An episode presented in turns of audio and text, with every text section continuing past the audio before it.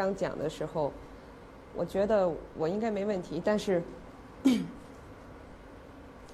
但是后来他接近尾声的时候，我发现我还是有一点紧张，因为今天呃来的太匆忙，站在台上，我唯一担心的问题是我会不会看起来不太好看。就是这女人，所有的女人啊，我我刚才在那个丁丁章的演讲里面，他一边讲，我也思考很多东西哈，呃，不自信呀什么，而且我刚才看这个我的那个介绍，所以很多人会失望，就是我最近出去，也有很多人表达这个失望。啊，之因为之前呢，跟一些影视的影视公司的老板见面，那一桌子人他会介绍庄宇特别好玩儿，啊，他会抽烟、喝酒、骂人，然后我我经常是这样的角色，然后一顿饭下来他们会特别失望，就我跟他们想象的是完全不同的人。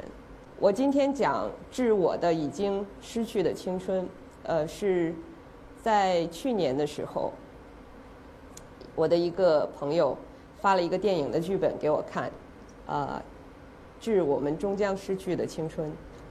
那个电影剧本我看哭了，啊，所以，呃，今今天我刚满三十三岁，所以。三十三岁很年轻，我想可能，可能比他们今天来的呃演讲的人大部分人要要要小那么一两岁，哈哈，嗯，但是我知道，就是生命里边最好的时光已经过去了，所以呃，在今天这个日子，我想我想讲一讲，在我的已经。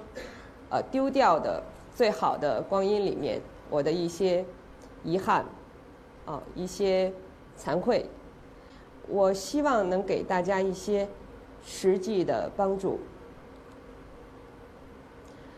第一件我特别后悔的事情是，我曾经想过要自杀，而这样的情况一共有两次。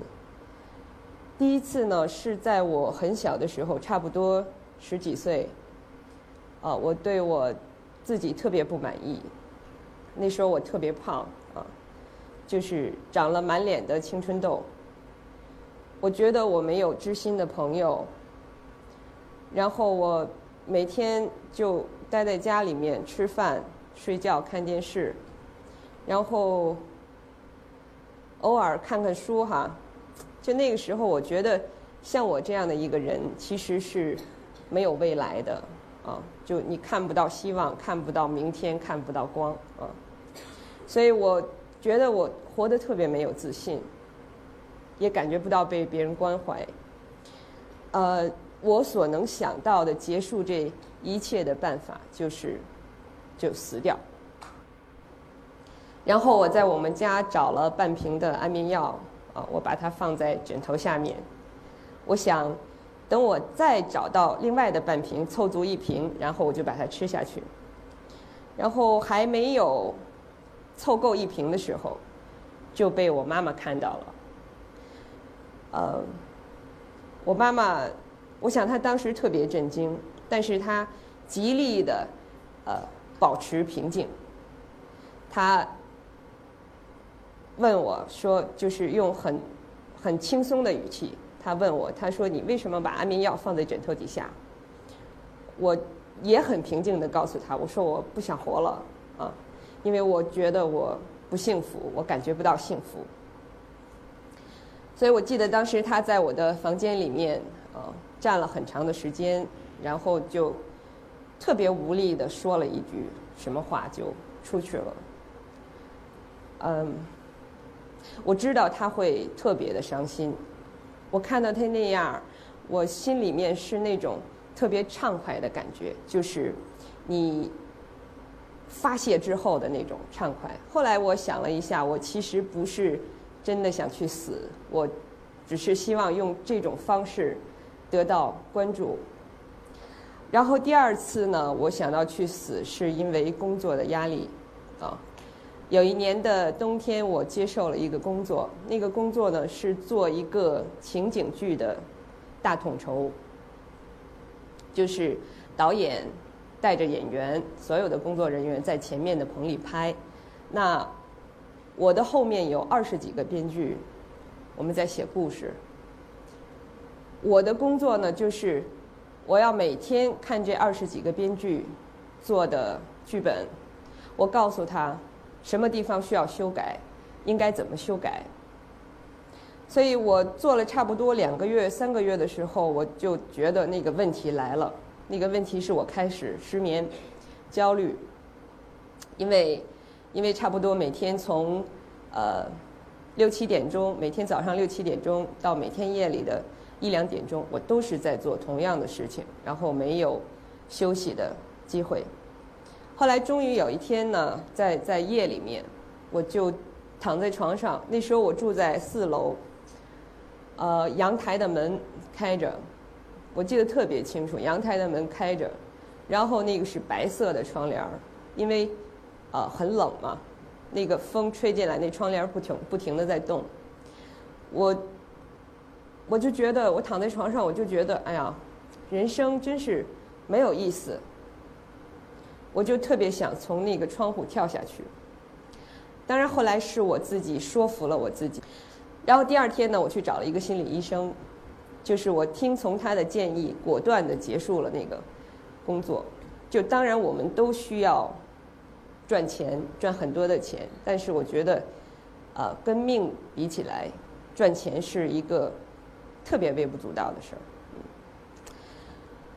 在真实的生活里面，你会很容易碰到我说的这些情况，然后你会产生轻生的念头。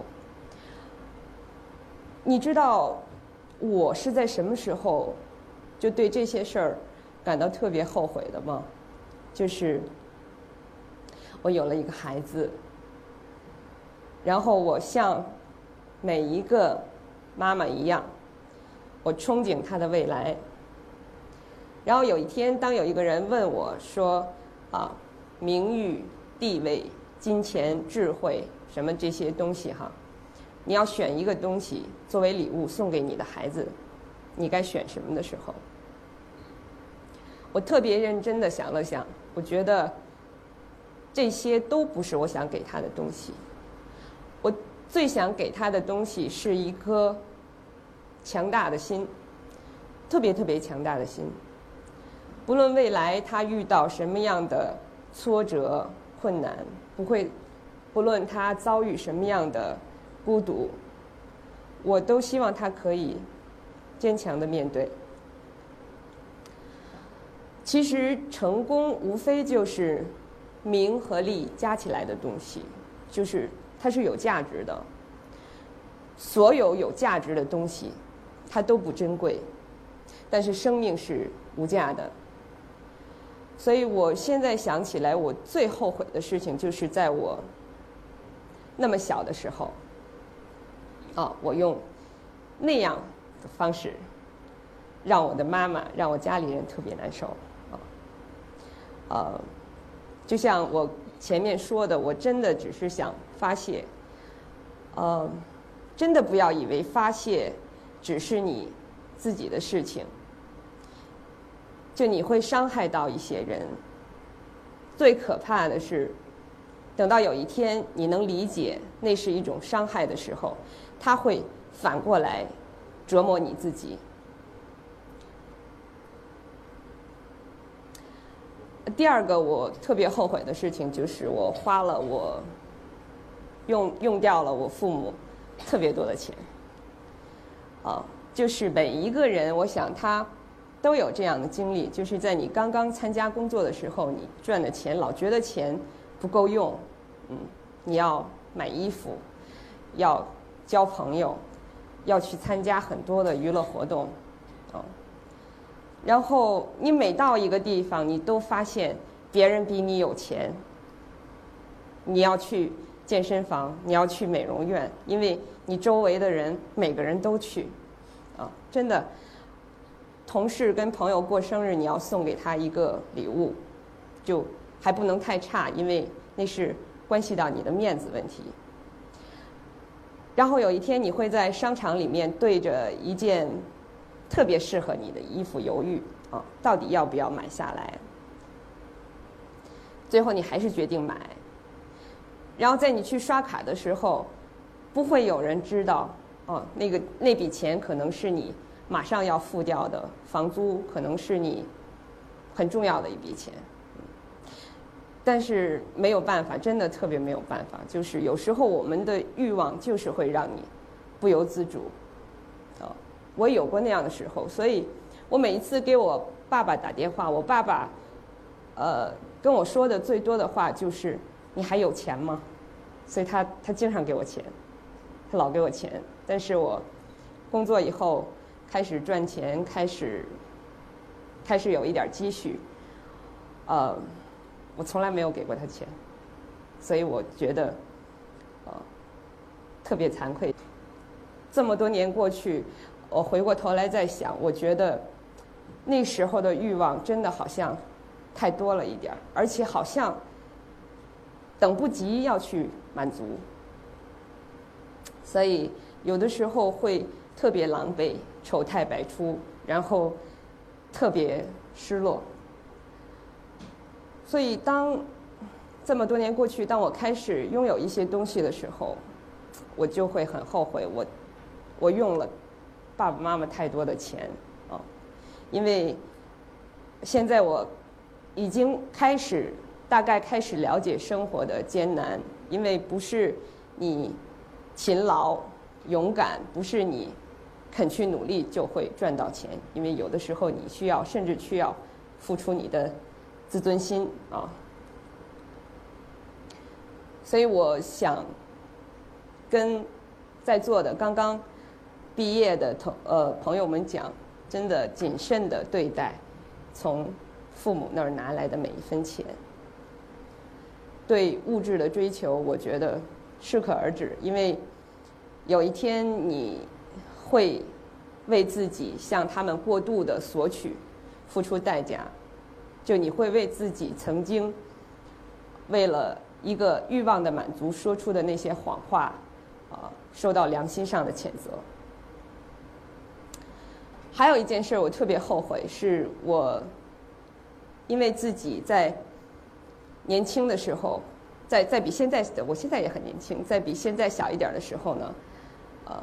特别自卑，我为这件事感到特别的后悔，因为我前面说过，啊，我有一段时间特别胖，最胖的时候我一百四十斤，然后满脸的青春痘，所以，我走路呢总是低着头，含着胸，我从来不敢大声笑，呃，我总是穿黑色的。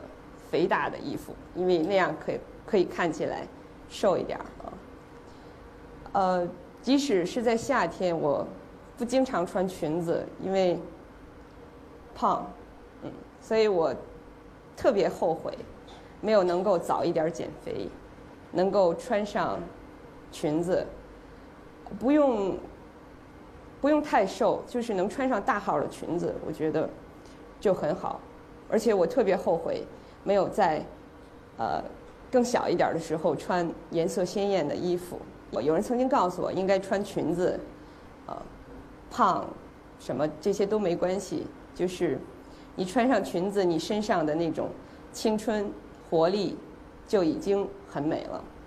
所以这么多年以后，我为那些没有穿过裙子的夏天感到特别的遗憾。所以我现在老穿裙子。看见裙子就买。我还有一个很后悔的事儿，就是没有能够早一点儿养成阅读的习惯。因为读书其实是一个呃自我发掘跟自我完善的过程。任何的书都会给你帮助，真的。我特别后悔，就是在那么长的时间里面，啊，把时间用到用在上网上面啊。因为这个社会直接的真相太少了，需要你思考，需要你思考，然后需要你去想一想的事情太多，所以你必须有独立的思维，你必须有精准的看事情的角度。而这些东西其实没有人可以教给你，只能你自己通过阅读慢慢的体会出来。有时候你必须独自面对挫折，啊，然后这个时候书也会给你帮助，嗯，你会遇到各种各样的不友善，啊，然后你需要你需要幽默，啊，你需要宽容，这书里面有你需要的一切。呃，我还比较后悔的就是我没有早一点学会拒绝，啊，学会说不。呃，所以我会在很长时间被很多无聊的人、无聊的事儿占了很多时间。我总是怕让别人失望啊，然后面对别人对我的一点要求，我知道我做不到，但是。我告诉他让我试试看，我给了他希望，我给了他一点希望。其实这种事情就是害人害己哈。我觉得那么长的时间我都是一个没有什么原则、比较懒散的人，直到有一天我突然想明白了，我应该为我自己多留出一些时间，我要丰富我的生活、我的头脑、我的心灵啊。所以我果断的对所有我做不到的事情，我告诉他们，我说不行啊。然后我发现，除了让我自己生活的更好，我的生活没有太多的改变。还有一件让我觉得想起来非常难受的事情呢，是我很特别后悔没有买下一件红色羽绒服。